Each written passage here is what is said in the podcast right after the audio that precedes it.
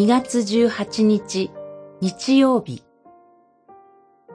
イエスは神の御心にかなうもの。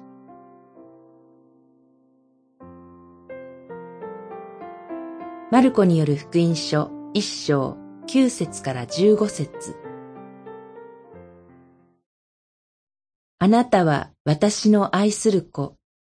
私の心にかなうもの、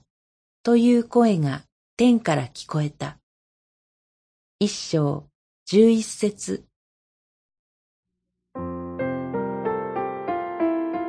洗礼とは罪が洗い清められたキリスト者であることを表す印です。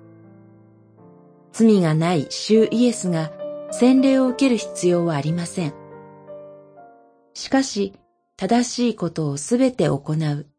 マタイによる福音書三章十五節ため、ヨルダン川で主は洗礼をお受けになります。洗礼を受けると天が開き、鳩のような形で精霊が主イエスに下ります。そして父なる神は、あなたは私の愛する子、私の心にかなうもの、とおっしゃいます。人として主イエスは洗礼をお受けになりますが、父なる神と精霊は、主イエスが神であり、愛する御子であることを証しします。愛すると訳されているギリシャ語は、御父が御子に対して用いるとき、愛するかけがえのない一人子という意味合いを持ちます。この後、唯一の神の御子イエスは、